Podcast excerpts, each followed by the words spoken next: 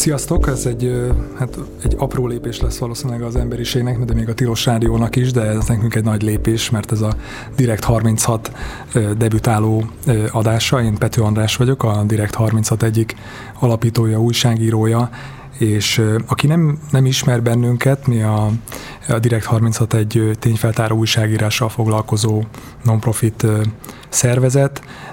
alapvetően a, az olvasóink egy támogatói körnek a, a támogatásából működünk, és annyiban különleges szerkesztőség ez, hogy, hogy mi nem, nem foglalkozunk napi hírekkel, nálunk nincs breaking news, meg nincsenek nem tudom vicces videók, meg gyors hírek, hanem, hanem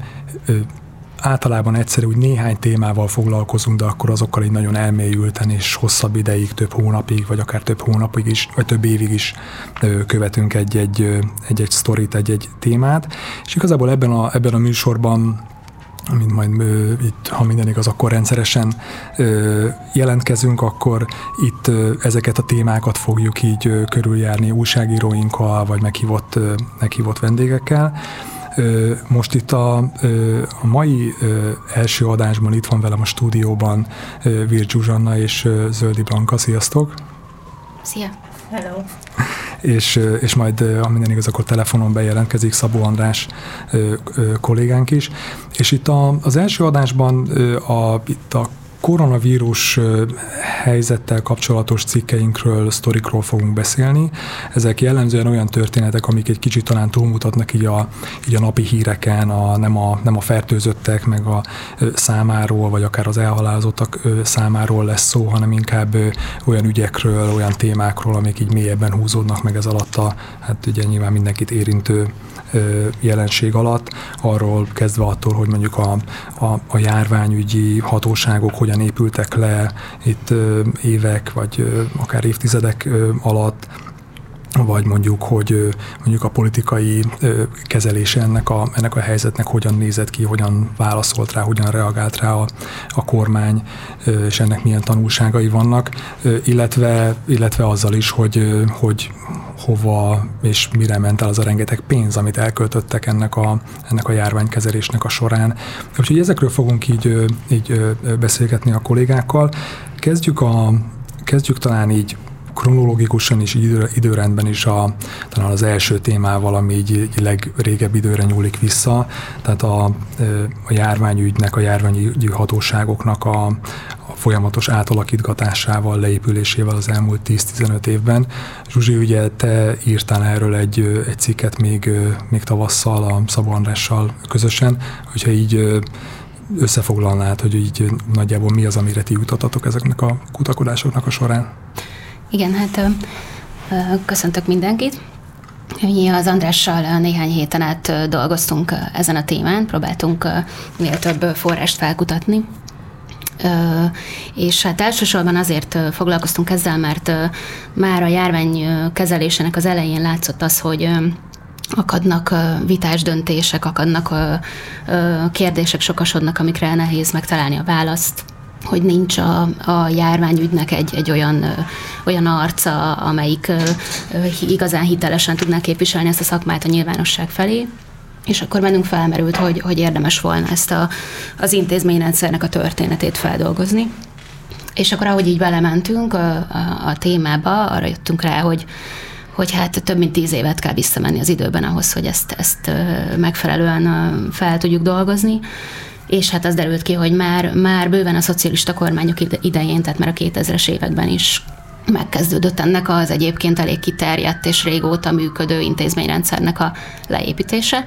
Az első lépés az az volt, hogy a, hogy a Gyurcsány Ferenc kormányzása idején az akkori tiszti főorvos Bújdosó László javaslatára privatizáltak egy csomó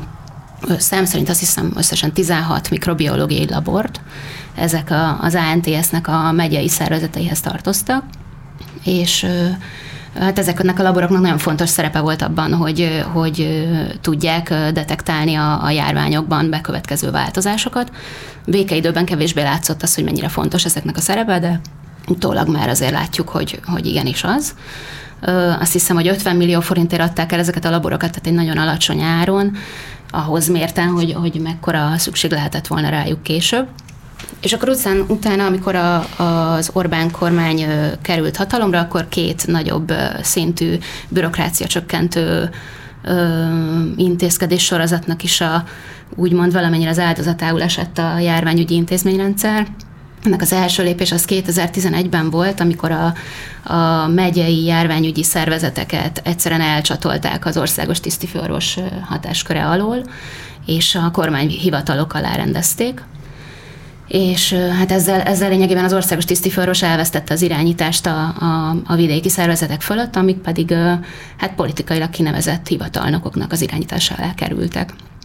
ez már, már önmagában elég sokat rontott a szakmai munkának a, a, az esélyein, és akkor rá néhány évvel, 2017-ben Lázár János nevével fémjelzett másik átalakítás során magát az ANTS-t is, tehát ezt a központi szervezetet, ezt abban a formájában, ahogy addig létezett, megszüntették. A járványügyi intézményeket pedig két részre darabolták, a laborokat egy másik szervezethez pakolták a járványügyes szakembereket pedig a minisztériumba. És aztán ezt visszacsinálták, ezt az egészet. És aztán egy körülbelül másfél évvel később ezt visszacsinálták. Hmm. Feltehetően azért, mert kibukott, hogy ez, ez így nehezen tud működni.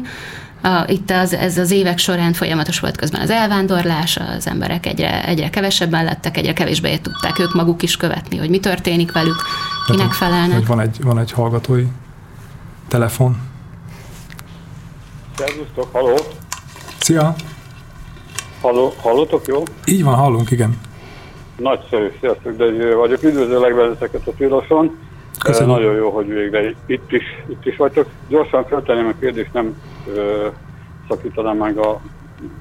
jó gondolatmeneteket, hogy ö, az INT felszámolásánál mik voltak az indokok a szociknál, illetve a, a a, a Fidesz kormánynál is. Tehát mivel indokolták azokat a leépítéseket, illetve először az eladásokat, és a, és a leépítéseket, hogyha ezekről is szót ejtenétek. Köszönjük, Köszönjük, ez abszolút jogos. Igen, az, a, az, az első alkalommal az volt a, a válasz, hogy a laborokat azért kell leépíteni, mert veszteségesen működnek. A, az Orbán kormányok idején pedig hát bürokrácia csökkentő programokról voltak szó, amik, amik részben ilyen politikai indítatások voltak, egyszerűen azért, mert az volt akkoriban a, az álláspont, hogy a magyar állam az nagyon sok tekintetben pazarlóan működik, és túl burjánzott a bürokrácia, és hogy ezen szerettek volna segíteni ezekkel a programokkal, így, így sikerült a járványügy esetében. És egyébként az, hogy azért pont ugye 2010 mm, előtt, meg a környékén ugye azért voltak ugye a 2000-es években voltak ugye mm, nyilván nem ekkora nagy járványok, meg nem pandémia, de ugye voltak azért ilyen, ilyen figyelmeztető jelek, ugye a H1N1, a SARS, amik végül is ugye ide hozzánk ugye nem, nem értek el, de mondjuk így, a, így, így, így, így tényleg így főleg egy utólag egy ilyen figyelmeztető jelnek tűnnek, tehát hogy ezeket sem, ezek sem vitték abba az irányba az átalakításokat, hogy mondjuk inkább fejleszteni kellene, vagy tehát ahelyett, hogy leépíteni. Nem igazán találtuk ennek jeleit, sőt inkább azért ennek az ellenkezője volt a jellemző. Tehát, hogy ahogy így az országos tiszti főorvos fokozatosan veszítette el a befolyását, meg a súlyát azáltal, hogy a szervezetének a befolyása csökkent, azzal, azzal a, a szakma maga is egyre kevésbé tudta érvényesíteni az akaratát, volt például egy szakmai lakpjuk, az volt a neve, hogy Epinfo, ez évtizedeken át működött, és heti rendszerességgel nagyon-nagyon részletes adatokat adtak ki arról, hogy éppen milyen a járványügyi helyzet az országban, meg a világon, mi hogyan alakul és mit kellene tenni. Ezt például néhány évvel ezelőtt megszüntették, azóta se indították újra, és hát ugye például most is lehet látni, hogy a, a, a kommunikáció, egy ilyen nagyon központosított kommunikáció van a járványról, mennyire nagyon kevés az a, az, a, az, az adat és az a elemezhető statisztika, amit, amit ki, kiadnak egyáltalán. Uh-huh. Meg azt hiszem, hogy volt ott a, az átalakítások során egy olyan változás is, hogy ugye mm, tehát kormány, amikor a, kor, talán amikor a kormányhivatalok alá rakták, hogy így végül is ezzel valamennyire az autonómiájukat is elveszítették ezek az emberek, vagy mondjuk így mondjam, nyilván itt talán egy szigorúbb pont ilyen nyilatkozat, nyilatkozási lehetőség is vonatkozott rájuk, vagy nem tudom, hogy ezt mennyire éreztétek így a beszélgetések során, hogy, hogy tartanak attól, hogy mondjuk újságírókkal beszéljenek? Igen, egy ponton az történt, hogy az egyik átszervezés során ezek az emberek közhivatalnokból, nem köztisztviselőből kormányhivatalnokká változtak, akikre sokkal szigorúbb szabályok vonatkoznak, az ő autonómiájuk az bizony kisebb, és, és a nyilatkozási rend is, is sokkal szigorúbb pláne így járvány idején ez, ez abszolút csak központilag engedélyezett, úgyhogy aki, aki mondjuk újságíróval szóba áll, az nagy valószínűség szerint ezt csak háttérben teheti meg, és akkor is mondjuk azért egy elég jó adag bátorságra van szüksége ahhoz, mm. hogy, hogy, hogy beszéljen. És egyébként most nyilván nem telt el olyan nagyon sok idő ez, azóta, hogy ezt a cikket ezt még tavasszal publikáltuk, akkor írtátok, de mondjuk ez a néhány hónap azért elég intenzív időszak volt, meg nyilván itt szinte minden a, minden a járványról, meg a koronavírusról szólt, hogy azt nem mennyire látod, hogy ennek hatására, vagy ez alatt az idő alatt bármi változott-e, vagy elindult-e mondjuk más irányba, hogyha mondjuk így kifejezetten egy a járványügyi szervezetet nézzük? Um, hát Ugye beszéltünk arról most az utóbbi hetekben, hogy, hogy érdemes volna tovább követni ezt a témát, és az, az mondjuk nem titok, hogy készülnek cikkek vagy cikke, cikkeink, amelyek lehetséges, hogy ezt a témát is körül mhm. fogják járni, úgyhogy én nagyon, nagyon nem szeretném lelőni, de, de az, az tény, hogy, hogy, hogy fontosnak tűnik az, hogy, a, hogy amikor a miniszterelnök, ugye többször is vannak erre utaló kijelentései, hogy, hogy állik felfegyverkezve várjuk a következő hullámot, és hogy nagyon sokat tanultunk az előzőből, és most már nem fog minket meglepetés érni, és, és igen, ennek érdemes utána menni, hogy ez vajon tényleg így van-e, uh-huh. és bizony, bizony akadnak hát ezen a téren hiányosságok, az, uh-huh. az, az elárulható. A, volt neked ugye, amit, amit, ami negyedül dolgoztál, egy, egy másik cikked, ami talán ugye nyár elején jelent meg, ami ami nem annyira a, a járványügyi hatóság munkájával foglalkozott, hanem inkább egy, inkább magának az ellátórendszernek, tehát ugye a kórháznak, az egészségügynek a, a szerepét boncolgatta, ugye egy konkrét eseten keresztül, ugye itt a Székesfehérvári kórházban történteket nézted meg, ugye ott itt azt hiszem, hogy talán ugye áprilisban volt az, hogy abszolút ugye a, a hírekben szerepelt a Székesfehérvári kórház, amikor így váratlanul kirúgták, a, a Kásler Miklós ugye kirúgta a, kórháznak a, a főigazgatóját, és ugye ez a, ez a kórház ugye azért is volt jelentős, mert ez egy abszolút a járványnak így a frontvonalában küzdött, vagy szóval ugye egy kijelölt járvány, járványkórház volt, és ugye ott történtek ezek a, hát túlzás nélkül lehet mondani, egy ilyen drámai események, hogy ott, ott, ott mit találtál ott abban a kórházban, hogy mi történt így a kórház falai között, és mondjuk ennek milyen ilyen tanulságai voltak így a, az általános ilyen járvány helyzetkezelésre vonatkozóan? Hát összefoglalnám röviden, hogy, hogy mi az, ami történt a, ott a Fehérvári Kórházban. Ez az egész sztori az úgy indult, hogy teljesen más ö, ö, témában, vagy hát részben más témában egy háttérbeszélgetésen voltam, és csak abszolút kíváncsiságból föltettem a kérdést a, a a beszélgető partnernek, hogy, hogy egyébként tudja-e, hogy, hogy mi, miért rúgta ki a, az egész Kásler Miklós miniszter a, a Székesfehérvári Kórház főigazgatóját, és akkor ő erre előállt egy, egy elég meglepő dologgal, hogy hát, hogy szerinte az az oka, ami Móron történt. És akkor visszakérdeztem, hogy de hát mi történt Móron, és mondta, hogy hát az, hogy, az, hogy átvittek oda betegeket a Móri kórházba Székesfehérvárról, akiket nem teszteltek le, de kiderült róluk, hogy koronavírusosak voltak, és ez, ez mondjuk egy ilyen ö, ö, elég sok problémát okozott Móron. Mert uh-huh. hogy én napokig ezeket a betegeket védőfelszerelés nélkül ápolta az ottani személyzet, és, és hát emiatt sokan karanténba is kerültek. És akkor ezen a, ezen a nyomon kezdtem el elindulni, és, és így fokozatosan derült ki az, hogy, az, hogy a Székesfehérvári Kórház, amelyik a koronavírusos betegek befogadására készült, akik egyre többen lettek, az úgy érezte, hogy, hogy nagyon fontos, hogy kiürítsen egy egész épületet, ahol ilyen idős, hát lényegében az elfekvő osztály azt, azt ürítették mm. ki, és ezeket az embereket, akik ott feküdtek, őket átköltöztették morra viszont nem tesztelték őket valóban, aminek a fő oka az az volt, hogy a, akkoriban nem volt megfelelő számban elérhető tesztsík, bár ezt a, az egészségügyi minisztérium nem nem kommunikálta, enyhén szólva, mm. tehát hogy nem volt annyira egyértelmű, hogy valóban hiány van, ezt nem ismerték el igazán. A másik pedig, hogy az akkori eljárásrend szerint a, a tüneteket nem mutató betegeket nem is kellett tesztelni. Tehát a, a kórház nem feltétlenül követett el az akkori szabályok szerint hibát azzal, hogy elköltöztette a betegeket, mégis néhány nappal később tüneteket kezdtek mutatni, és amikor tesztelték őket, akkor kiderült, hogy 11-en is fertőzöttek már, és utóbb hárman sajnos elhunytak. A helyi kórházi forrásaim szerint egyébként ez, ez már egy nagy eredménynek tekinthető, mert hogy nagyon lelkismeretes volt az ápolás, és hogy, uh-huh. és hogy a többségüket azért sikerült megmenteni, ennek örültek azért. És egyébként mi derült ki, hogy tényleg ez volt az oka annak, hogy, hogy a kórházigazgatót kirúgták, vagy ennél ilyen árnyaltabb volt azért a történet? Hát az, hogy a, a kórházigazgató menesztéséhez egészen pontosan mi vezetett, az a mai napig zavaros. Az tény, hogy a móri események azok csak néhány nappal előzték meg a, a kirúgásról szóló döntést. Viszont hivatalosan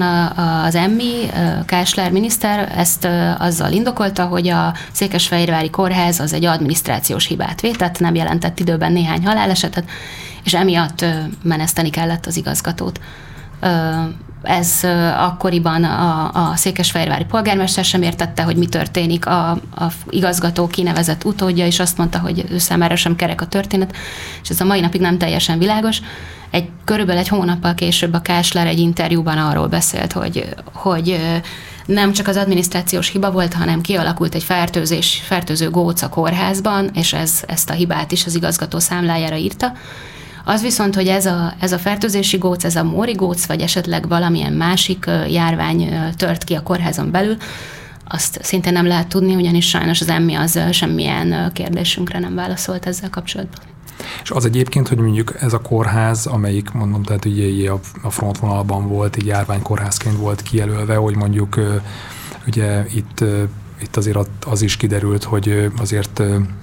itt a kórházi, vagy az ilyen ellátórendszeren belül is azért ugye elég egyenetlenül voltak elosz, eloszlatva a terhek, és, és hogy mondjuk tényleg egyszerűen olyan rendszer alakult ki. Nyilván mondjuk persze tudjuk, hogy tavasszal itt, itt ez nyilván mindenkit, nem csak Magyarországot ugye felkészületlenül érte, de hogy, tehát, hogy itt mint a rendszerbe lettek volna kódolva a hibák. Az derült ki, hogy a székesfehérvári kórházi források ezt, ezt így szavaiból ezt így valamennyire össze lehetett rakni, hogy, hogy igen, azokban az első hetekben a Fehérvári kórházra egy elég nagy terhet pakolt a, a minisztérium, mert hogy járványkórháznak jelölte ki, miközben egyébként egy csomó egyéb funkcióját is fenn kellett tartania, tehát fennmaradt, ott maradt ugye természetesen a sürgősségi ellátás, a szülészet, és meg egy csomó dolog, amit nem lehetett ugye egyik napról a másikra bezárni, nem lehetett csak úgy hazaküldeni az embereket és emellett elkezdtek jönni a koronavírusos betegek, a, meg a gyanúsak, akiket mindannyiukat el kellett különíteni, megvárni, amíg megérkezik az eredményük, amíg megérkezik az eredményük, az összes velük kapcsolatba került dolgozót elkülöníteni. Védőfelszerelésből is kevés volt, nagyon sokszor ezekből a, az FFP3-as maszkokból majdnem teljesen kiürült a raktár, és, és hát kevés, kevés egyértelmű utasítást kaptak a minisztériumtól uh-huh. arra vonatkozóak, hogy hogyan oldják meg a problémáikat. Még annyit mondjál el, hogy amikor, amikor egy ilyen, ilyen történetet dolgozol fel, hogy ugye a kórházakra egy nagyon szigorú nyilatkozattételi tilalom vonatkozott, meg egyébként is ugye hát itt emberek veszítették el az állásukat, eleve ugye egy nagyon ilyen, nagyon feszült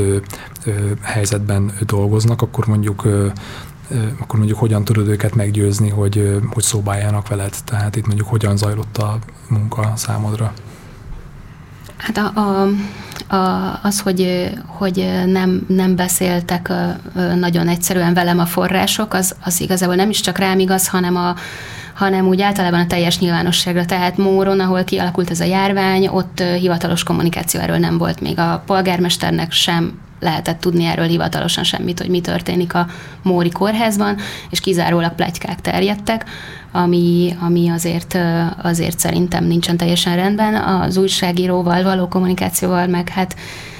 igen, ott, ott voltak olyan források, akiket, akiket hát sikerült először halára rémítenem, amikor például ha, elmentem hogyan? a, hát a, amikor például a Móri kórházban nyilvánvalóan elmentem körülnézni, akkor hivatlanul bekopogtattam az igazgatóhoz, ő, ő mondjuk még elég jól vettem őről, csak nagyon udvariasan el, elbúcsúzott tőlem, de mondjuk amikor a mentőbejáraton kopogtam be, akkor, akkor egy szegény mentős sikerült nagyon megijesztenem azzal, hogy én újságíró vagyok, és hogy tudnám mesélni arról, hogy mi történt a, mhm. az ápolási, vagy hát a kardiológiai rehabilitációs osztályon a, a betegekkel. És aztán végül is volt olyan forrás, akit, akit a, a, az utcán sikerült utolérnem, mert láttam, hogy kórházi ruhában van, és akkor utána szaladtam, akkor ő legalább hajlandó volt szobálni, és volt olyan forrás is, akit pedig, akit pedig mondjuk többszöri telefonhívásokkal kellett újra és újra győzködni. Mindig, amikor valami új információhoz jutottam, akkor újra felhívtam, és megkértem, hogy gondolj át, hogy esetleg mégis mégis mesélje el, amit tud, és, és segítse a munkámat. Volt olyan forrás, aki, aki nem is volt hajlandó nyilvános helyen találkozni, csak egy ilyen, egy ilyen elég bonyolultan megszervezett találkozón tudtunk, tudtunk részletesen beszélgetni, tehát így voltak, voltak, voltak nehézségek. Ja, köszönöm szépen, Zsuzsi, majd most, most zenélünk egy kicsit, és aztán folytatjuk akkor egy kicsit más témával. Sziasztok, tehát ez továbbra is a Direkt 36 tényfeltáró központ szerkesztőség debütáló adása itt a, Tiros Rádion, és most a, ebben az első adásban a koronavírusos sztoriainkat járjuk körbe, és most itt van velem telefonon Szabó András kollégám. Szia András! Szia András, üdvözlöm a hallgatókat! Szia. Téged ugye arról kérdeznélek, hogy neked volt egy cikked, ami kifejezetten azt nézte meg, hogy még itt a, a járványnak az első hullámában itt a kormány hogyan reagált így, és hogy a, ugye az Orbán kormányról van az a kép, hogy ilyen nagyon, nagyon fegyelmezetten, nagyon ilyen katonásan működik, és itt viszont tavasszal ugye úgy nézett ki, hogy azért, mint hogyha itt került volna néhány porszem a gépezetbe, vagy így ezek a fogaskerekek nem úgy mentek volna, ahogy, ahogy azt megszoktuk. Hogyha erről mesélnél először egy kicsit így összefoglalva, hogy, hogy miről szólt az a sztori, amit, amit te dolgoztál. Oké, okay, persze. Hogy előjáróban csak tényleg egy két gondolat erejéig, hogy én már nagyjából egy olyan 2009 óta próbálom azért követni így a kormányzat működését, vagy valamennyire így a kormányzati döntéshozatalnak a részleteit így próbálom ö, megérteni, és nekem tényleg ehhez képest ez volt az újdonság ebbe az egész koronavírusos történetbe egy ilyen március-áprilisban, mint ahogy ugye te is mondtad, hogy hát általában az Orbán kormány egy ilyen elég ilyen fegyelmezetten ö, szokott viselkedni, és ugye ehhez képest meg ez a, ez a járványhelyzet egy csomószor elég ilyen kaotikusnak tűnő döntésekre kényszerítette az Orbán kormányt. Ugye az elmúlt tíz évben többnyire ilyen katonás fegyelemmel betartott forgatókönyv mellett kommunikáltak, kormányoznak, most viszont ugye ebbe a március-áprilisban többször is előfordult, hogy korrigálniuk kellett, sőt, az is előfordult, hogy egy napon belül meggondolták magukat, és ebbe a cikkben három példán keresztül próbáltam ezeket a cikkcakkokat bemutatni. Ugye az egyik ez az iskola bezárások ügye volt, ahol ugye a miniszterelnök egy napon belül meggondolta magát arról, hogy szükség van-e az iskola bezárásokra, ami itt nekem az volt az érdekes, hogy Orbán ilyen fideszes kormányzati források szerint nem nagyon szeret ilyen külső nyomásnak engedni, itt viszont érezte, hogy muszáj lépnie, hogy ezt a kezdeményező, politikai kezdeményező szerepet vissza tudja szerezni. A másik sztori, amit alaposabban megvizsgáltam, az a, az a felhatalmazási törvénynek a az egész története meg ugye, itt ugye ezt a fordulat abba volt tetten érhető, hogy először a Fidesz egy elég ilyen kompromisszumkeresőnek tűnt az ellenzékkel szemben, és akkor így utána egy ilyen, hát leginkább ugye Habony Árpád javaslatára egy ilyen éles fordulattal, egy ilyen konfliktusosabb, konfrontatívabb oldalát mutatta a párt. A harmadik sztori, az pedig az igazi kormányzati zavart mutatta be. Ugye volt ez a polgármesteres javaslat, amikor ugye a kormány korlátozni akarta a polgármesterek jogkörét, ezt a javaslatot az igazságügyminisztérium dolgozta ki, de aztán én kiderítettem, hogy ugye erről a Fidesz frakció sem értesült, ugye a Fidesz frakció vezetője is ellenezte ezt, a miniszterelnökséget vezető miniszter is ellenezte, sőt, még ilyen befolyásosabb vidéki polgármesterek is, fideszes polgármesterek is ellenezték ezt a javaslatot, úgyhogy ezt is egy napon belül visszavonták, tehát ez a javaslat egy napot sem élt. Nagyjából ezeket ezt a három ügyet vizsgáltam meg. És azóta így hogy látod, hogy szerinted mennyire elrendezte a sorait a kormány? Hát szerintem, szerintem utána azért ezen a, ezen a március-április első napjaiban lévő bizonytalanságon utána viszonylag gyorsan túlléptek. Úgy biztos, hogy ezekbe szerepet játszott az is, hogy kicsit ilyen rendet kellett tenni a fejekbe, tehát azért ott a, látszott, hogy a Fidesz még így az év elején nagyba készült ugye az új, az új kampányára, az új történetére, ez a romáknak és a raboknak kifizetett kártérítések ügyére készült, akkor még ugye nagyon benne volt a fejekbe ugye ez a bevándorlás ellenesség, még a miniszterelnök is ugye erről beszélt még március 13-án is, át kellett állítani a gondolkodást, és akkor szerintem ez egy pár hét alatt sikerült, és áprilisban már, már ezeken a döccenőkön szerintem túlléptek, és ugye a miniszterelnök azért hát látszott, hogy élvezi ezt a, ezt a válságkezelő szerepet. Igen, az oltánál a cikkedben volt is egy olyan idézet, hogy, hogy egy ilyen, ilyen harcos típus, vagy szóval, hogy azt szereti, hogyha egy akció van, és akkor... Így, így van, így van, ugye, tudtam beszélni egy, egy, egy forrással, aki azért ugye valamennyire a miniszterelnök környezetéhez tartozik, és hogyha jól, emlékszem, akkor úgy fogalmazott, hogy, hogy az Orbán egy igazi háborús miniszterelnök, tehát ő szeret ilyen válságkezelő, válságmegoldó szerepben feltűnni, ugye ezt a próbálták is ugye a kormányzati kommunikáció erre ráerősíteni, ugye láttuk ezeket a videókat, hogy ilyen kórházokba látogat, láttuk, hogy megy ki a reptérre, ugye a szállítmányokat fogadja, tehát hogy ott, ott van a kvázi a gátakon, és akkor ott személyesen kezeli a helyzetet. Nekem egyébként az egyik legérdekesebb az volt, hogy ugye az Orbánt, hogy a kicsit ilyen nemzetközi kontextusba helyezzük, hogy hogy ugye azért gyakran szokták ugye egy, egy sorban emlegetni ugye akár ugye a trump vagy ugye most Bolsonaro Brazíliában, és mások, de hogyha mondjuk legalábbis, hogyha a tavaszi, tavaszi reakciót nézzük, akkor azért mégis olyan, olyan más volt az Orbánnak a hozzáállása, tehát még mondjuk a Trump, vagy mondjuk akár ugye Bolsonaro is ugye Brazíliában tényleg ilyen teljesen hogy agyament dolgokat csináltak, megmondtak. Ő, mint hogyha egy kicsit ilyen fegyelmezettebb, vagy talán sokkal fegyelmezettebb is lett volna, meg mondjuk ezek az ilyen nagyon-nagyon vad történetek, ezek így nem nem, nem, nem jelentkeztek nála, hogy nem tudom, hogy te ezt így hogy látod, hogy ő mondjuk ez mennyire mutatta meg így az Orbánnak a karakterét, vagy ilyen politikai karakterét? Igen, valóban, tehát tényleg ugye látványosan más volt a válságkezelés, mint amit a Trump vagy a Bolsonaro nyújtott. Hát szerintem itt, itt biztos szerepet játszott az, hogy ahogy én valamennyire ismerem a Fidesz működését, ugye ők, ők folyamatosan mérik a közvélemény, mit gondol bizonyos ügyekben, mik lennének a népszerű lépések, és például itt az iskola, iskola bezárás kérdésénél is ugye ott egy, ott egy ilyen óriási társadalmi nyomás, belső felmérésekkel mérték, hogy megváltozott a, a közvéleménynek a hangulata, a közvélemény szeretné bezárni az iskolákat, tehát hogy ők szerintem figyeltek arra, vagy legalábbis a döntéseiknél figyelembe vették, hogy, hogy mi, a, mi, a, mi a társadalmi elvárás. Ugye akkor szerintem a társadalomban volt egy viszonylag nagyobb nagyobb, nagyobb riadság, hogy egy, egy szigorúbb, szigorúbb fellépést, szigorúbb korlátozásokat vártak el az emberek, és szerintem az Orbánék meg, meg ebbe a szituációban meghallgatták az orvosoknak, szakértőknek a, a véleményét, és próbáltak olyan lépéseket tenni, hogy a társadalmi támogatottság ne csúszson ki mögülük, mögülük ahogy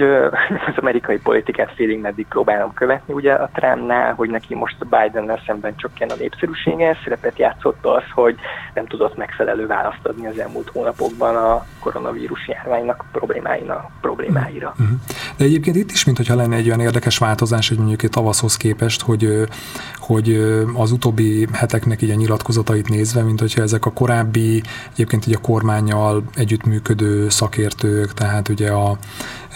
járványügyi szakértők, egyetemi emberek, akik így a tavasszal mondjuk még láthatóan így be voltak csatornázva így a, a, a, a kormányzathoz, hogy azok, mint hogyha elkezdtek volna így ilyen különutasan viselkedni, és, és mást mondani, sokkal óvatosabb, óvatosabban, tehát sokkal inkább óvatosságra inteni, míg mondjuk ugye a kormány ugye elindult nagyon határozottan ugye abba az irányba, hogy ugye működtetni kell az országot, nem szabad hasonló lezárásokat csinálni. Tehát, hogyha nem tudom, hogy te ezt hogy látod, hogy itt, itt mennyire vált szét ez a, ez a két, két irány. Igen, igen. Igen, ez valóban ez egy, ez egy más helyzet a tavaszi, tavaszi szituációval összehasonlítva. De én is itt, itt is azt, azt hallottam, hogy itt is azért a, a kormány a döntéseit jelentős mértékben arra ar, belső felmérésekre építi, hogy ő, ő, ő mit mér, és hogy ezekből a felmérésekből viszont az derül ki, hogy a lakosság most nem szeretne olyan szigorú korlátozásokat, mint, mint tavasszal. Az is igaz, hogy valóban ezek a orvos szakértők, akik közelebb állnak a kormányzathoz, ők, ők, ők ilyen szigorúbb korlátozások mellett vannak. Viszont én egy olyan, volt szerencsém beszélni egy ilyen orvossal, aki, aki valamennyire tagja annak az orvosi stábnak, aki tanácsokat ad a kormányzat számára, és azért én azt, azt hallottam, hogy például ilyen markánsabb figurák, Merkeli Bélát említsem, akinek mhm. azért a, látszik, hogy így a tanácsadásban orvosként van szerepe, hogy azért abban, hogy ő szeretne szigorítást, a kormány viszont láthatóan nem, hogy azért a nagy konfliktus azért nem alakult ki, én például azt hallottam, hogy Merkeli Béla segít abba a kormánynak, hogy biztonságosabban lehessen megrendezni például a szuperkupa döntőt. Állítólag ezeknek a tanácsadóknak szerepe volt abban, hogy a kormányzati politikusok, ugye Orbán Viktor, Szijjártó Péter végre elkezdtek maszkot hordani. Tehát látható, hogy, hogy nyilatkozatok terén az orvosok szeretnének szigorítást, de szerintem egy ilyen óriási törés egyelőre az orvos szakma és a politika között még nem alakult ki, de valóban más a helyzet, mint tavasszal. Rendben, köszönöm szépen András. Zenélünk most megint, és aztán folytatjuk majd akkor egy kicsit más szemszögből, leginkább azt nézzük majd meg, hogy a, a pénzt hogyan költötték el a koronavírus helyzetkezelése során. Sziasztok, tehát ez a Direkt 36 debütáló adása továbbra is. Egyébként, hogyha kérdésetek van ezekről, ezekhez a témákhoz, amik, amikről beszélünk, akkor hívjatok bennünket a 215 37 73-as telefonszámon, és most ugye az elején ugye mondtam, hogy itt van velem a stúdióban Vir Zsuzsi és Zöldi Blanka, két kollégám, a Zsuzsival már beszéltünk a témáiról, de Blanka most te jössz, ugye te, neked volt egy, most már igazából cikksorozatnak is lehet mondani, amiben azt követted végig ilyen nagyon módszeresen, hogy, hogy hogyan és mire költötték azt a rengeteg pénzt, ugye több száz milliárd forintról beszélünk, amit ugye itt a, a járványkezelés során a, a kormány elköltött különböző ugye, tesztekre, berendezésekre, stb. És ugye itt az első sztorid az, az ugye azzal, azzal volt kapcsolatos, hogy volt az az elhíresült videó, amikor az Orbán kiment a reptérre, és ott fogadta az egyik szállítmányt, és akkor ott megköszönte az ő, ő szavait használva ugye portyázóinak, hogy, hogy elhozták ezeket a, ezeket a szállítmányokat, és, és akkor te ott találtál valami, valami érdekeset azon a, azon a videón, és aztán ebből született egy történet, hogyha, ha jól emlékszem, hogy ezt így elmondanád. Így van. Sziasztok, köszöntöm a, hallgatókat. Hát bizony így kezdődött ez a most már cikksorozat, valójában úgy kezdődött, hogy nagyon-nagyon nem tudtam, hogy hogyan lehet ehhez a témához hozzáállni, mert annyira kevés információ volt ezekről a beszerzésekről, nyilvánosan elérhető, meg sajtótájékoztatókon nagyon-nagyon kevés dolgot mondtak el ezekről, és és igen, amikor elkezdtünk ezekkel a témákkal foglalkozni, akkor a, a leggazdagabb kincses bánya, az gyakorlatilag a politikusoknak a Facebook oldala volt. Uh, Orbán Viktor ugye ezt az ominózus uh,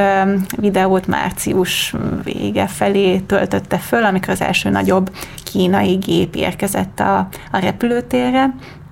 és, és valóban ott nagyon sok védőfelszerelés érkezett, egy egész ilyen különítmény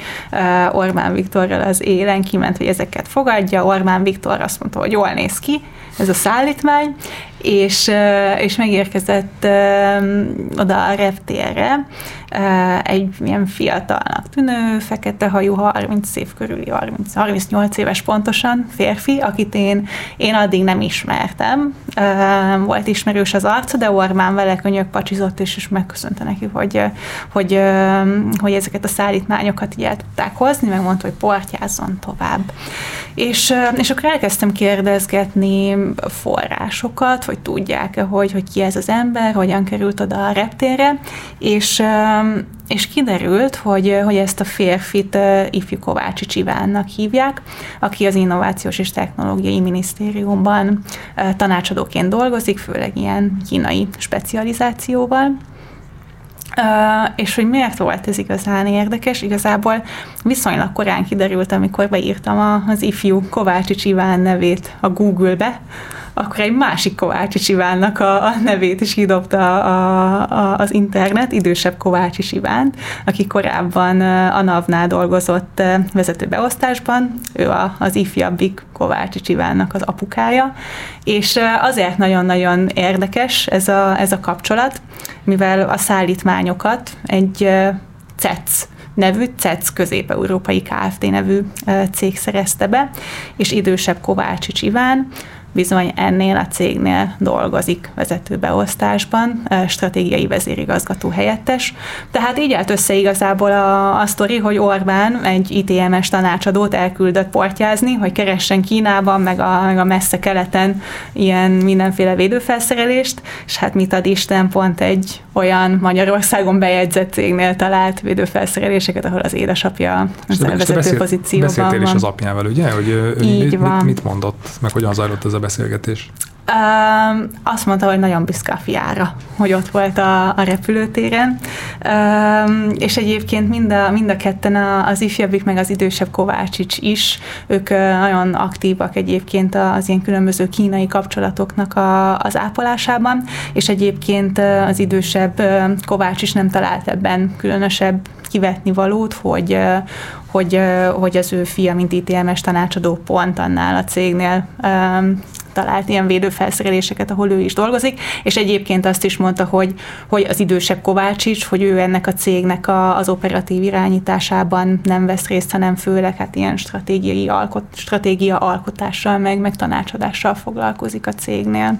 Lenne egy ilyen módszertani kérdésem, tehát, hogy ugye ezt a történetet úgy találtad, hogy ott, ott volt egy, egy pár másodperces felvétel, ahol ugye ott az Orbán lepacsizik ezzel az emberrel, de feltételezem, hogy egy csomó minden más is átnéztél. Tehát, hogy mondjuk itt mennyi volt az, a, az az anyag, ami ment a,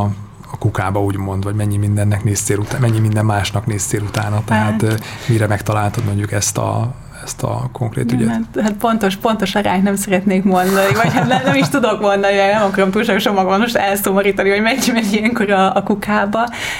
De igen, egyébként ezeket a Facebookos videókat úgy, úgy néztem végig, hogy, hogy volt előttem megnyitva egy Excel táblázat, és akkor vezettem abban az Excel táblázatban, hogy melyek azok a cégek, amelynek a, a nevei azok megjelennek egy-egy képkockán a különböző dobozokon, amelyek beérkeznek a, a repülőgépekkel, akkor volt, hogy hogy csak kínai felirat volt a dobozokon, akkor a kínai feliratot azt így megpróbáltam berakni Google Translate-be, hogy megtudjam, hogy, hogy mi, a, mi a cégnek a neve. És működött? Egyébként működött, igen, egészen, egészen jól. Tehát ilyen, vannak erre ilyen különböző weboldalak, ami, amelyek ebben segítenek, meg vannak szerencsére így az évek során kialakult, ugye a Direkt 36-nak egy, egy olyan, olyan kapcsolatrendszer, ezt így mondhatom szerintem, hogy, hogy van több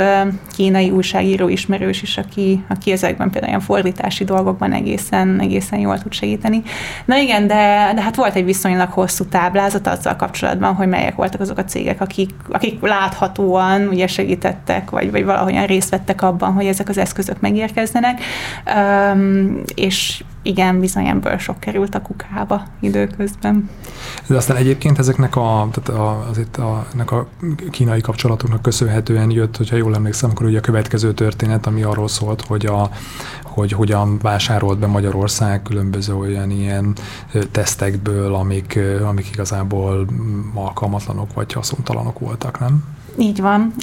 Azt azért nem lehet ilyen keményen mondani, hm. hogy teljesen alkalmatlanok vagy, vagy haszontalanok voltak. Hát mi ugye úgy írtuk a cikkbe, hogy azért a minőségük az megkérdőjelezhető, másrészt ugye abban az időszakban az is megkérdőjelezhető volt, hogy, hogy mely típusú teszteket éppen milyen célra használnak. Tehát például az, amikor le, lehetett látni ilyen videókat, hogy a, hogy a, a mentősök ilyen otthoni tesztelésre úgymond ilyen anti, antitest teszteket használnak, gyors teszteket, az például azért azért volt problémás, mert azok a tesztek azt mutatják, hogy ha már valaki korábban fertőzött volt, tehát lehet, hogy az aktív, aktív fertőzés nem is volt ki. Na mindegy, de hát ez ugye tavasszal egy ilyen, egy ilyen tök nagy vita volt, hogy milyen teszteket mikor használunk, meg globálisan is. Ez egy nagyon nagy probléma volt, hogy, hogy a Kínából érkező eszközöknek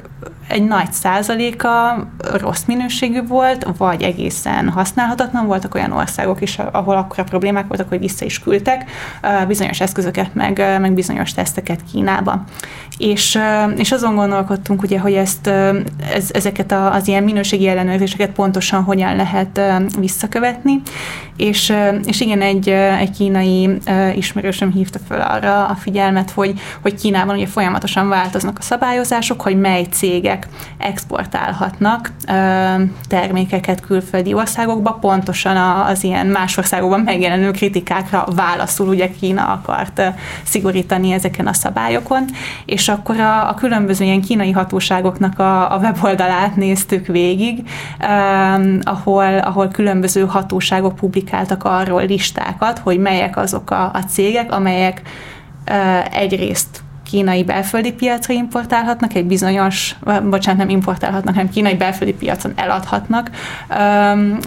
termékeket. Egy időben csak ezeknek engedélyezték a külföldi exportját, aztán később lazítottak a szabályokon, és már több cég is, akik külföldi tanúsítványokkal rendelkeztek, azok is szállíthattak külföldre. Na, ami az érdekes,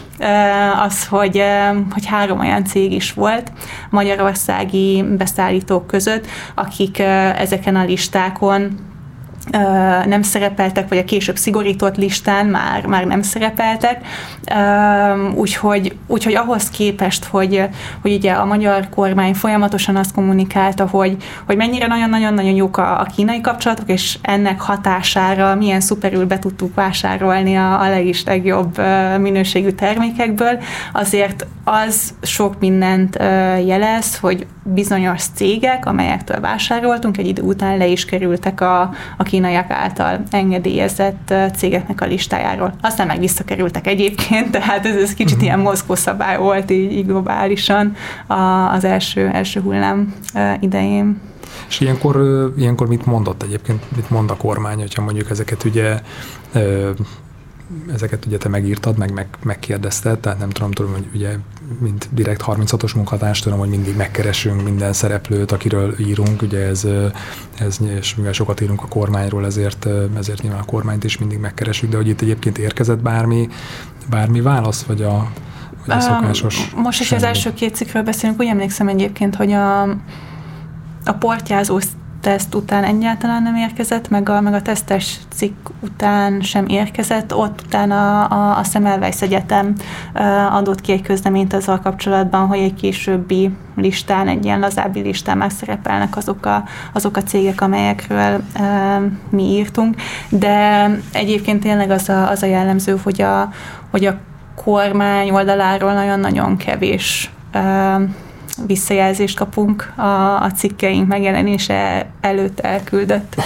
kérdésekre, legfeljebb így a cikkeink után érkezik rá valamiféle ja, reakció, igen, mint erről, az, igen, igen amiről még beszélhetünk később is. sztorinál. De egyébként ennél nem tudom, hogy az bármilyen szinten követted, vagy lehetett tudni, hogy mondjuk ezek az ilyen akkor nem haszontalan, meg alkalmatlan, de hogy mondjuk ilyen problémás tesztek, ezek, tehát ezeknek a helyzetek később rendeződött, tehát hogy mondjuk utána már megkérdőjelezhetetlen minőségű tesztek kerültek be Magyarországra? Őszintén szólva az elmúlt egy-két hónapban már nem követtem azt, hogy pontosan um, milyen, milyen cégektől vásároltunk teszteket, de, de amikor e, ebből voltak problémák, akkor utána egyébként uh, még sokszor csekkoltam, hogy, hogy mi kerültek fel a listára, mi kerültek le a listáról, és később úgy tűnt igen, hogy, hogy a kormánynak sikerült olyan, olyan cégektől beszerezni teszteket, amelyek a, a, az úgymond oké okay listán fönn voltak Kínában is. Na, na mesélj egy kicsit erről a lélegeztetőgépes történetről, ugye ez ráadásul egy, ez egy viszonylag a, nemrég közelmúltban megjelent, pár héttel ezelőtt megjelent cikked, ami ugye azt mutattad ki ebben, hogy a hogy lényegében egész Európában, vagy az Európai Unióban Magyarország kötötte a, a legrosszabb, vagy legkedvezőtlenebb ilyen lélegeztetőgépes üzleteket, miközben egyébként ugye arról dicsekedett a, a, a kormány kommunikációjában, hogy, hogy valójában hogy szerintük ezek nagyon jó üzletek voltak, meg ugye talán ott is előkerült az, hogy ez a speciális kínai kapcsolat mennyire működött, hogy ehhez képest te mit találtál? Um, pontosan, ugye ilyen nagyon-nagyon hangzatos dolgokat mondtak mindig a kormányzati, um, kormánypárti politikusok, hogy az egész világ Kína ajtaján dörömből, és tapossák egymás sarkát az egyes nemzetek, hogy Kínából eszközöket tudjunk beszerezni. Uh, ez volt az egyik. A másik sokat hangoztatott mondat az az, hogy ember élet nem múlhat pénzen, és, uh, és hogy mindent megteszünk annak érdekében, hogy, hogy a megfelelő mennyiségű eszközt beszerezzük. Na most a lélegeztető lélegeztetőgépek tekintetében az történt, hogy, a, hogy a, az akkor szükségesnél, még a legrosszabb, legrosszabb forgatókönyvre készülve is sokkal több lélegeztetőgépet szereztünk be, és iszonyatosan sok pénzt, 300 milliárd forintot költött el erre a magyar állam de ugye ezekről a, a lélegeztetőgépekről sem lehetett akkoriban szinte semmit sem tudni, hogy pontosan milyen típusú lélegeztetőgépek érkeztek be mely cégektől. Annyit, annyit kommunikáltak ezekkel, ezekkel kapcsolatban, amikor, amikor a kormányzati politikusokat a lélegeztetőgépnek az áráról kérdezték, hogy hogy egészen meglepő módon a koronavírus idején úgy alakult ezeknek az eszközöknek az ára az óriási globális verseny miatt, hogy aki többet akart venni, annak többet is kellett fizetni. Tehát mivel Magyarország sok lélegeztetőgépet vett, nekünk drága is volt ezeknek a lélegeztetőgépeknek a, a beszerzése. Ez elvileg ugye pont fordítva kellene lennie, nem? Ja, tehát hát igen, tehát piac, piac szerint igen, tehát ez fordítva lenne, de, de hát pont, pont ez volt azt hiszem a sztárai államtitkár úrnak a, a magyarázata, hogy hát itt abszolút fordított piaci logika működött, tehát a, a, a több eszközt ezt nem olcsóbban, hanem drágábban kaptuk. Um, és próbáltam megnézni, hogy oké, okay, hogyha ez a, a piaci logika, akkor, akkor más országokra is igaz volt-e ez a piaci logika, vagy csak Magyarország volt ez a, ebben a különleges helyzetben így a, a világban. És ahogy, ahogy mondtam, nagyon-nagyon kevés információ volt elérhető Magyarországról ezekről a beszerzésekről, viszont az volt az ötletünk, hogy nézzük meg, hogy a nemzetközi kereskedelmi adatokból mi derült ki az ilyenfajta beszerzésekből, és Hát hadosszak meg egy nagyon pozitív tapasztalatot, ami magyar újságíróként így egészen különleges élmény volt. Az Eurostat öm, hivatalával levelezni, az Európai Unió statisztikai hivatalával, mivel nekik elküldtem kérdéseket, és így gyakorlatilag pár órán belül nagyon-nagyon segítőkészen válaszoltak, és elküldtek nekem egy csomó adatot, meg megmutatták, hogy hogyan lehet az adatbázisukban keresni. És, és mi az, amit kértél tőlük? Azt mondtam, hogy először igazából a maszkokat szerettem volna megkérdezni, hogy, hogy milyen, milyen védőfelszereléseket rendeltek az egyes országok, és utána kérdeztem rá a lélegeztetőgépekre, hogy milyen információk érhetőek el arról, hogy az egyes európai országok külföldről egy adott időszakban mekkora mennyiségű lélegeztetőgépet és milyen áron szereztek be. És a legnagyobb meglepetésemre ezek az adatok nagyon-nagyon szépen elérhetőek az Európai Unió hivatalánál. Minden Európai Uniós ország havonta jelent az ilyenfajta kereskedelmi adatokról egy ilyen nagyobb csoportban, tehát ilyen légzéssegítő eszközök a vámtarifa számú csoportba tartoznak a, a lélegeztető gépek, meg, a, meg az ehhez tartozó ilyen különböző tartozékok, meg eszközök is, és erről minden ország minden hónapban lejelenti, hogy összesen hány kilogramnyi terméket szerzett be, ezért mekkora árat fizetett, és hogy ezek a, a gépek mely országból, mely külföldi országból érkeztek a, a vásárló országhoz. Tehát ez, ezekből az adatokból nagyon-nagyon pontosan végig lehetett követni azt, hogy az egyes európai országok Kínából egy hónap alatt, vagy hát egy adott időszakban mennyi, mennyi pénzért is mennyi mennyiségű lélegeztetőgépet vásároltak. És, és ezeket az adatokat gyűjtöttem, és, és hát az az igazság, hogy, hogy én akkor ültem otthon a home office-ban, néztem az Excel mhm. táblázatomat, és azt hiszem, hát négyszer-ötször így újra letöltöttem az adatokat, meg újra megcsináltam a számításokat, meg még egyszer letisztítottam a táblázatot, mert nem akartam elhinni, hogy, hogy Magyarország mennyire írtózatosan magas árat fizetett a, a többi Európai Uniós országhoz képest. Um, azt, azt néztem meg, hogy, hogy a koronavírus idején, tehát ez, ez márciustól júniusig tartó adatok voltak, amiket, amiket vizsgáltam. Um, és hát a magyar kormánynak az álláspontját teljesen megcáfolva az derült ki az adatokból, hogy, hogy ugyanebben az időszakban voltak olyan országok, akik Magyarországnál több terméket vásároltak, viszont kevesebbet fizettek érte. Tehát ezt így kigyűjtöttem, és itt is van mellett. És ezt mennyire lehetett úgy szétszálazni, hogy ezek konkrétan milyen termékek voltak, mert így azért valamennyire ilyen kategóriákról van szó, igaz? Igen, igen, kategóriákról van szó. Hát ezt úgy hívják ezt a, a kategóriát, most uh, mindjárt meg, megkeresem, tehát ox, oxigénterápia, ózonterápia, igen, ózon, oxigén és aeroszol terápiai készülékek, mesterséges lélegeztető vagy más gyógyászati légzőkészülékek. Tehát ezt így hívják ezt a, ezt a kategóriát,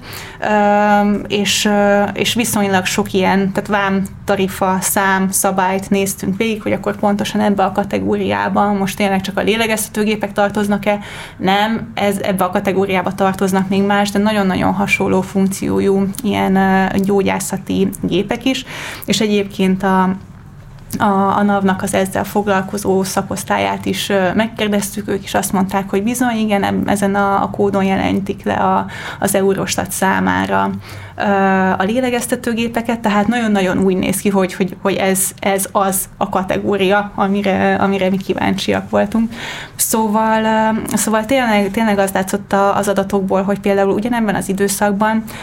Németország kétszer akkora mennyiségű milyen lélegeztető gépek, meg légzéssegítő eszközt rendelt, mint Magyarország, és ezért, hogyha jól emlékszem,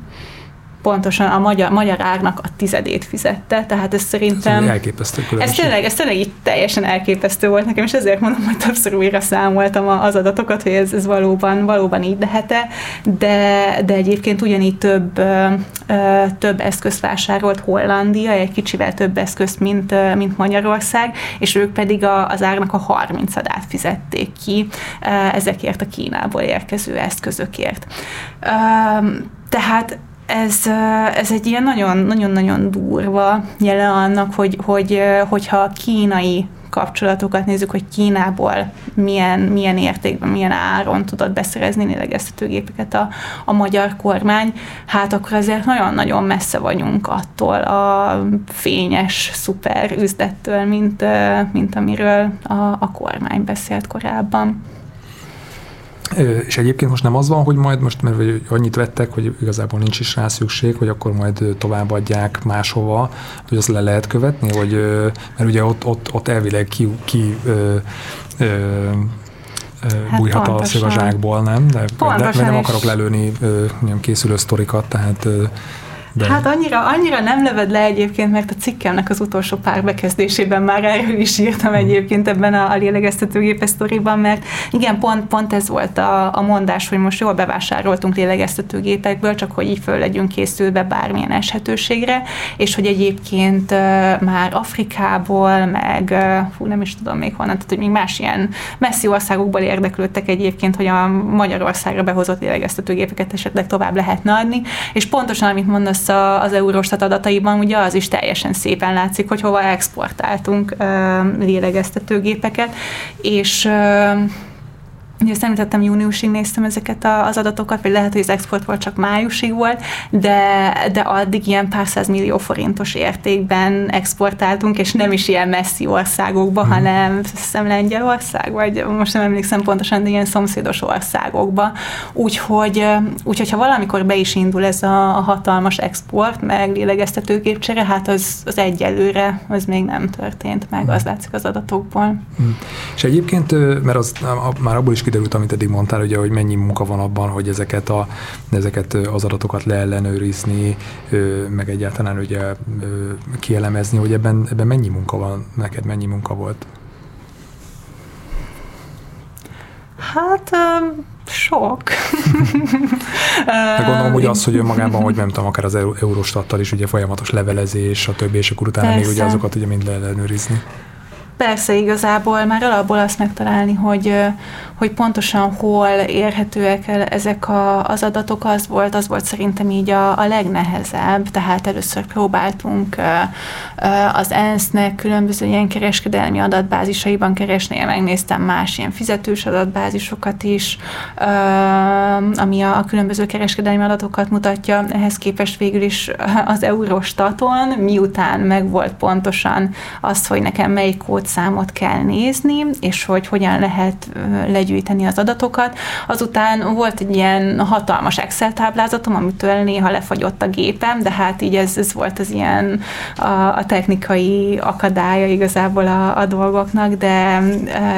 de azok után végül is, hogy ezek a, az adatok megvoltak, hát úgymond, úgymond könnyű dolgom volt ennek a, a cikknek a megírásával. Ez azért jó, mert, mert voltak adataink egy hivatalos intézménytől, és, a, és az adatok azért nem hazudnak. Tehát amikor láttam, hogy, hogy ezek a számok megvannak, én annak nagyon örültem, mert, mert ezek után ezt a sztorit már csak meg kellett írni, ami, ami ott volt a, a számokban, és aztán meg reakciót gyűjteni emberektől, de... De és ugye így se reagált ugye a cikk megjelenés előtt, ugye a, itt a külügyminisztériumot kerestet, hogyha ha jól emlékszem, de aztán, aztán utána meg utána meg, utána meg mégiscsak, tehát a már itt a cikk megjelenése Igen. után. Így van, hát utána a Mendszer államtitkár úr mondta azt, hogy a lélegeztetőgépeket nem lehet úgy számolni, mint egy zsák krumplit uh, kilogrammonként, um, tehát neki így ez, ez volt erre a, a reakciója, de hát, hogyha az Eurostatnak ilyen az adatszolgáltatási elvárása, hát akkor így számoljuk kilogrammonként, tehát ezekkel az adatokkal dolgoztunk, és ez ugye nem, nem másítja meg a, a cikknek a, az üzenetét. De igen, én nagyon-nagyon szerettem volna egyébként megtudni már a, a cikk megjelenése előtt, hogy, hogy pontosan mi az oka ennek a nagy árkülönbségnek, hogy, hogy kapjunk arra valamilyen pontos magyarázatot, azt, hogy milyen cégektől rendelték ezeket a, az eszközöket, azt is ugye megkérdeztük. Egyébként időközben arra, hogy, hogy pontosan milyen cégek vettek részt ezekben a, a bizniszekben.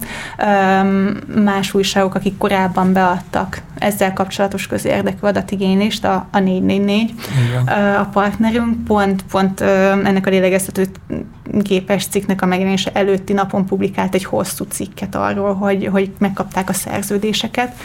a, a külügyminisztériumtól, um, ami nagyon részletesen bemutatja azt, hogy, hogy mely, mely cégek vettek részt ezekben a, az üzletekben. Um, tehát ebből végül is az látszik, hogyha, hogyha az ember így eléggé türelmes, és kivárja azt a 45 plusz 45 napot, ami a koronavírus idején ugye vonatkozott az ilyenféle közadatigénylésekre, akkor, akkor végül is előbb-utóbb lehet, lehet válaszokat kapni. És egyébként a, te az így mit szóltál, hogy nézted azt a, ugye azt ma egyébként meglepő módon, hogy a Hír TV tévében volt az az interjú, ahol a ahol a, a riporter elég keményen úgy rákérdezett ezekre a konkrétan ugye a te sztoridra, ott a Mencer Tamás államtitkárnál, és aztán ő ugye ott elég ingerülten reagált, nem tudom, hogy az az interjút Igen. nézte de és hogy mondjuk milyen érzés azt látni, amikor így a,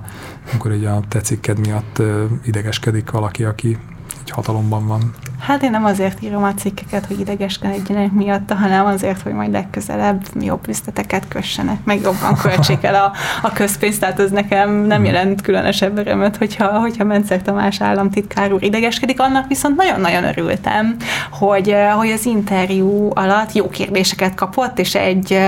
hát egy újságíró kolléga a Hír TV megizasztotta az államtitkár urat, szerintem ez egy nagyon, nagyon üdítő interjú volt ilyen szempontból. Igen, igen, azt szerintem is, szerintem is érdekes volt, meg, meg, egy, meg jó volt látni, jó lenne, hogyha ugye velünk is szóba állnának, vagy válaszolnának így a kérdéseinkre. Egyébként így Zsuzsi, téged is kérdeznének arról, hogy ez alatt a fél év alatt, így, hogy ja, mióta ugye ez a járványhelyzet van, hogy mondjuk mennyiben változott meg így a, az újságírói munka, az információgyűjtési munka, egyeti tapasztalatotok szerint mi az, ami mondjuk esetleg nehezebbé vált, mi az, ami esetleg lehet, hogy könnyebbé? Hát, hogyha, hogyha arról beszélünk, hogy, hogy mennyire hajlandóak hatalomban lévő emberek információt átadni az újságíróknak, akkor szerintem abszolút nem változott, mert ez, ez a megelőző hónapokban sem volt jellemző. Ez mondjuk nekem nagy bánatom állandóan, és nem azért, mert hogy, mert hogy jaj, de nehéz lesz tőle a munka, hanem hogy igazából ez senkinek sem érdeke, hogy, hogy olyan cikkek szülessenek, mondjuk a, a hatalommal kapcsolatos kérdésekről, amik, amikben esetleg pontatlanságok lehetnek azért, mert, mert az állami szervek vagy, vagy hatalomban lévő politikusok nem hajlandók tisztázni bizonyos kérdéseket. Tehát mi azért szoktunk nagyon-nagyon részletes kérdéseket küldeni a cikkek megjelenése előtt az illetékes hatóságoknak, meg a fontos szereplőknek, mert tényleg szeretnénk tudni, hogy amit mi összegyűjtöttünk, az, az úgy van-e, és hogyha nem, akkor magyarázzák el, hogy miért, és, és egyébként korábban meg hát mindenkinek volt szerintem már olyan cikke, ami, ami érdemben változott azután, hogyha esetleg mégis kapott valamilyen jobb, részletesebb választ valamire. Tehát, hogy, hogy ez, ez, ez senkinek sem érdeke szerintem az, hogy, hogy ne kapjunk megfelelő válaszokat a koronavírus járvány idején. Szerintem ez még talán még, még a szokásosnál is fontosabb, hogy, hogy az, az, hogy egy, egy kórházban miért hiányzik a felszerelés, az, hogy bizonyos döntésekről miért nem mm, hoznak átlátható, vagy miért nem hoznak átlátható döntéseket, miért nem adnak ki részletes statisztikai adatokat, közbeszerzési információkat és a többi, az, az, az kiemelten fontos akkor, amikor egy olyan járványról van szó, amiben ennyien, ennyi embernek az élete kerülhet veszélybe. Mm. Blanka, neked mi volt? Tehát ez, az, hogy mondjuk ez, ezt a, mi volt a tapasztalat, tehát az, hogy mondjuk ezt a lélegeztetőgépes sztorit, ezt végül is egy ilyen kerülő úton tudtad megcsinálni, hogy ugye el kellett menni Brüsszelig, vagy nem tudom, hol van az Eurostatnak a, a székhelye, de hogy mondjuk ugye hozzájuk kellett eljutni, hogy a magyar adatokat megkapjad. Egyrészt nem tudom, hogy ez általában mennyire, mennyire gyakorlat, vagy mennyire gyakori, hogy ez így működik, meg nem tudom, hogy neked ebben a járvány szituációban mi az, ami nehezebbé tette a munkát. Azt tudom, hogy ugye nem volt cégbíróságra, nem lehetett, hogy vagy rendszeresen, rendszeresen járunk. Ugye az emlékszem, amikor ment erről a levelezés, hogy na most már kinyitott, és akkor már lehet menni, de csak x óráig van nyitva, és nem tudom hányan lehet bemenni. Igen, egészen, egészen elvonási tüneteim voltak, hogy nem mehettem tényleg hónapokig cégbíróságra. Nekem egyszer egy óra után kidobtak a cégbíróságról. Igen, a járványügyi szabályokra van. Igen, mert az, az a szabály, hogy nem lehet egyszerre több ember ott meg van. És akkor ezt valaki ott tehát, nézi stopperre? Vagy? Igen, tehát bementem, és akkor ezek szerint megnézték, hogy hánykor mentem be, és egy óra múlva szóltak, hogy akkor elnézést, de viszont látásra úgy is, hogy egyébként nem álltak sorba kint az utcán az emberek, hogy ők is nézhessék a cégadatokat, de hát ez hát a szabály. Igen, de visszatérve a kérdésedre, hogy mennyire, ennyire szokványos az, hogy úgy, úgymond a magyar, magyar nem válaszoló hatóságokat megkerülve külföldről szerezzünk be információkat. Nekem ez, ezzel kapcsolatban volt már tapasztalatom, meg, meg sokszor gondolkodom egyébként ilyen fejjel, például, amikor Európai Uniós finanszírozású projektekről írunk, akkor, akkor mindig el szoktam azon gondolkodni, hogy, hogyha például az Európai Uniótól Magyarország pénzt kapott, akkor azzal valamilyen módon el kell számolnia, tehát nem csak a magyar hatóságoknál kell meglenni egy bizonyos adatnak, vagy egy bizonyos számlának, hanem valószínűleg az európai intézményeknél is, úgyhogy, úgyhogy az európai szintről is általában meg szoktam próbálni adatot kérni. Ha mondjuk az az igazság, hogy ezért ezt mindig el szoktam mondani, hogy az Európai Uniónak a, a közadatos gyakorlatával sem vagyok teljesen megelégedve, tehát azért az Európai Unió intézményei is tehetnének sokkal-sokkal többet az átláthatóságért. Abszolút egyetértek ezzel nekem, ezzel kapcsolatban nekem is vannak ilyen szomorú történeteim. Igen, tehát mondjuk a szomorú történet, hogy az európai parlamenti képviselőknek, hogy mire, mire költik el például a kapott napi díjukat, azt azért egy egész ilyen újságíró, tehát nemzetközi ilyen projekt indult, és, és arról sem adnak információt. Mindegy, ez csak egy ilyen zárójeles megjegyzés volt. Az Eurostat nagyon-nagyon-nagyon szépen kiadott minden adatot, úgyhogy ezt így ezúton is köszönök. De, de igen, hát ez, ez szerintem nagyon nagy probléma, hogy, hogy, hogy ugye a, a magyar, magyar félnek is ott vannak ezek az adatok, amiket már egyszer elküldtek a, az Eurostatnak is, ugyanúgy kiadhatták volna, vagy kommunikálhatták volna ezt a, az újságírók meg a, meg a közvélemény felé is. És ez egyébként például, mert a KSH-nak is egyébként elég részletes honlapja van, meg... Nyilván, én, én emlékszem, hogy ez, ezzel kapcsolatban pont a KSH-nak az oldalán nem voltak akkor, akkor adatok, vagy hogy nem voltak, nem voltak úgy frissítve. Tényleg az Eurostatnak az oldala egyszerűen sokkal könnyebben mm. kezelhető volt, és sokkal egyszerűbben meg tudtam ott találni ezeket a, a szükséges adatokat. És igen, egyébként én a Zsuzsival teljesen egyetértek abban, hogy, hogy így a járványhelyzet alatt ez, ez én nagyon úgy érzem, hogy nem csak az újságíróknak a, az érdeke az, hogy, hogy kiderüljenek a dolgok, meg, meg hiteles legyen a, a, a vírussal kapcsolatos tájékoztatás, hanem, hanem egyszerűen a, az embereknek is ö, attól is függ, hogy, hogy mennyire követik a, a járványjal kapcsolatos intézkedéseket, hogy mennyire bíznak a kormányban, mennyire bíznak azokban a, az emberekben, akik ezeket a, az intézkedéseket intézkedéseket meghozzák, és, és ennek egy, egy nagyon-nagyon-nagyon fontos eleme a hiteles és átlátható tájékoztatás. Tehát tök jó lenne szerintem, hogyha, hogyha legalább egy ilyen különleges helyzetben nagyobb, nagyobb hangsúlyt kapna az, hogy, hogy normálisan kommunikáljanak a, az emberekkel azok, akik, akik döntéshozatali helyzetben vannak, és például nem egy, tudom, előre megrendezett sajtótájékoztatón lehessen egy előre, nem tudom, megírt forgatókönyv alapján kérdéseket feltenni. Tehát ezt nem tudom, hogyha most a kollégáinkkal összeszámoljuk, hogy összesen hány kérdést küldtünk el a különböző operatív törzsös sajtótájékoztatókra, és abból hányat válaszoltak meg, nullát, ezt most azt hiszem meg tudom mondani. Igen, erre is így emlékszem. És egyébként a, az mennyire nehezítette meg, hogy főleg ugye itt a, az első hullám idején, de mondjuk lehet, hogy majd ez most is megjelenik így, hogy ugye számunkra, ugye tényfeltáró munka során ugye az egyik, egyik leggyakoribb eszköz az a személyes interjú, és ugye nagyon sokszor ugye úgy lehet csak információt szerezni emberektől, főleg érzékeny ügyekről, ha ugye személyesen beszél, beszélünk velük, és itt meg ugye, főleg ugye tavasszal ez, ez ugye ez, ezt, ezt, ezt, ugye teljesen elvágta a, a, a járvány, tehát nem tudom, hogy ezzel mi volt így a tapasztalatotok.